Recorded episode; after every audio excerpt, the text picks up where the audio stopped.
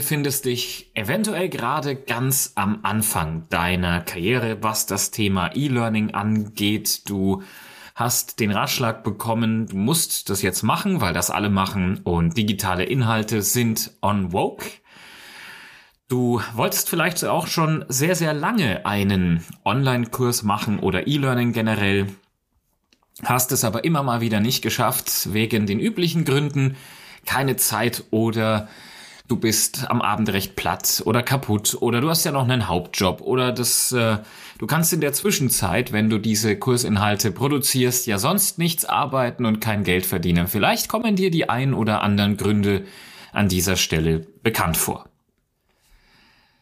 Dass es natürlich viele Menschen da draußen gibt, die Online-Kurse gerne machen würden, liegt einfach daran, dass wenn es gut gemacht ist, es wirklich eine sehr, sehr gute Einnahmequelle sein kann, eine Möglichkeit, dein Business zu skalieren. Also sprich, dass es nicht mehr davon abhängt, wie viel Arbeitszeit du investierst, sondern nur noch, wie groß die Reichweite ist und wie conversion optimiert dein gesamter Verkaufsprozess ist.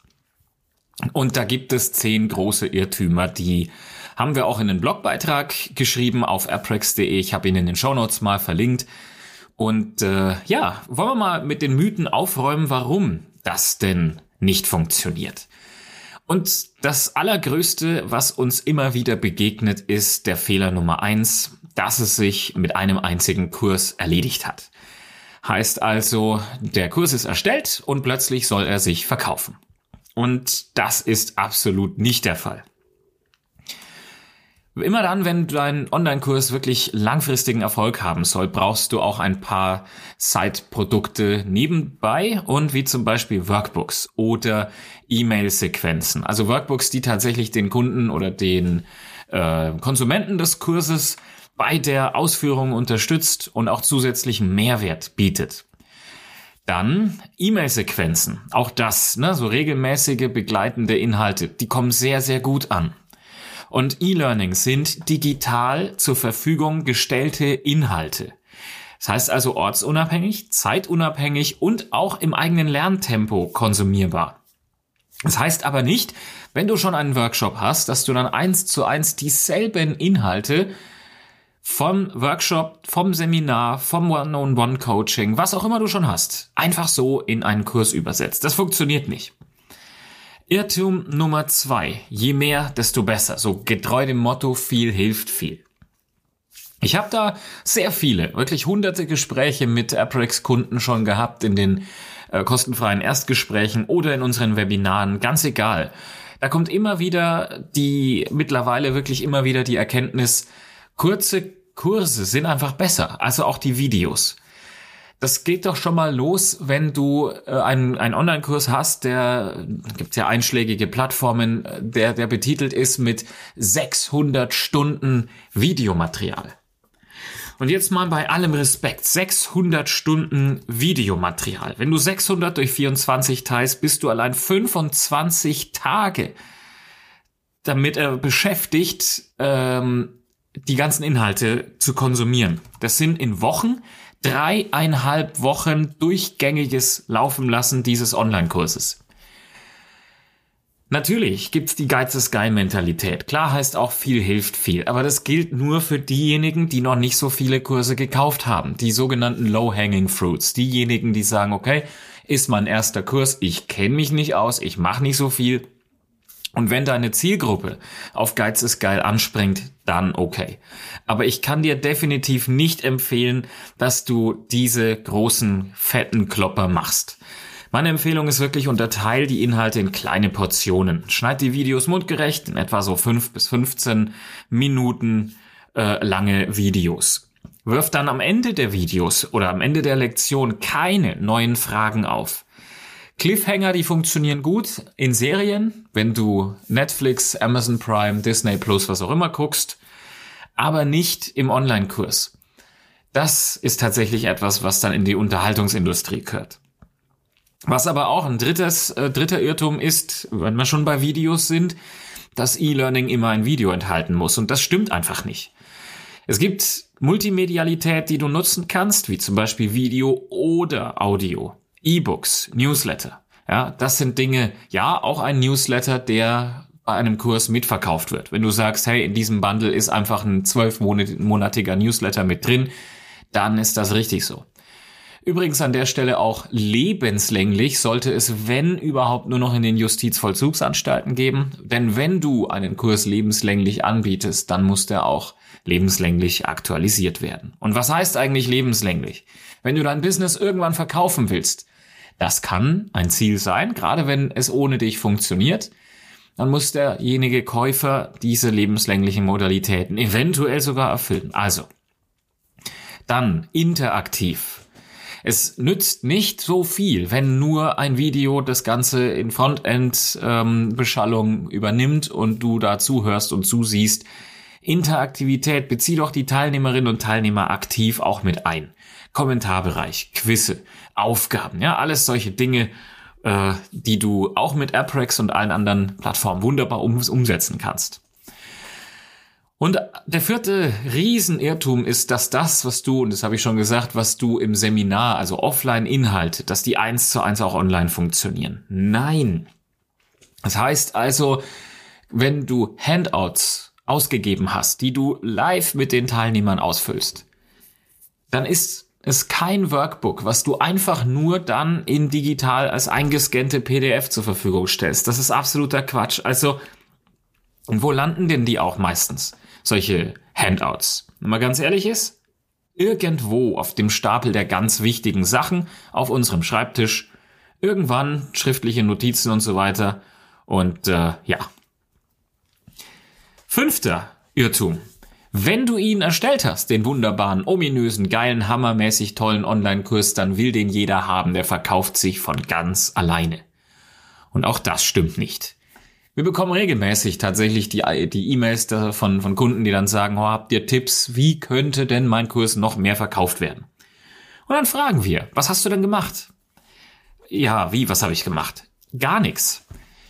Keine Marketingmaßnahmen, keine Kundenbindungsmaßnahmen, keine Newsletter, keine Reichweite, keine nachhaltigen Funnellisten, gar nichts in diese Richtung.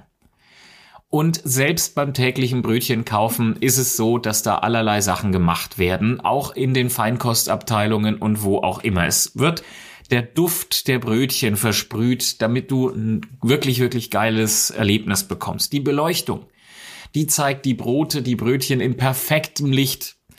Ja, und das ist alles, alles so, dass dieser, dieser trockenste Leibbrot, der vielleicht sogar vom Vortag, den, der, den, den schaust du dir an und der ist einfach nur saftig. Anderes Beispiel, Immobilien. Lage, Lage, Lage, natürlich.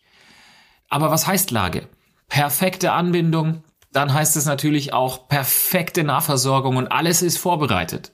Und wenn du keine Nahversorgung hast, wenn du keine Reichweite hast und all die Sachen, dann kann der Kursverkauf nicht funktionieren, vor allen Dingen nicht von selber ohne dein Zutun. Und sechstens, nur durch Werbung, Facebook Ads, Google Ads, YouTube Ads oder was weiß ich was Ads, sind AdSend wenn du sie falsch machst. Das heißt, auch da nimm einen Experten, nimm eine Expertin, geh auf unseren Expertenpool, da wirst du fündig. Wir haben ausgewiesene Ads-Expertinnen und Experten und ansonsten ohne kompletten Rat, wenn du noch nie Werbung gemacht hast und auch nicht ohne anschließendes Tracking, verbrennst du nur Geld. Siebtens, wenn jemand dabei ist, dann ist es so, wenn nur Kommentarfeld reicht doch aus, dann wird das genutzt. Nein, wird es nicht. Gruppen, Communities, Kommentare muss von dir bespielt werden. Die müssen tatsächlich auch extra bespielt werden. Du musst kommunizieren, wann gibt's welche Inhalte und nur so kann das funktionieren. Und du bist vielleicht jetzt noch in dieser Podcast-Folge dabei. Vielleicht liest du jetzt auch den Beitrag dazu. Kann ja sein. Aber zu glauben, Online-Kurse werden immer bis zum Ende durchgearbeitet, ist auch ein Trugschluss.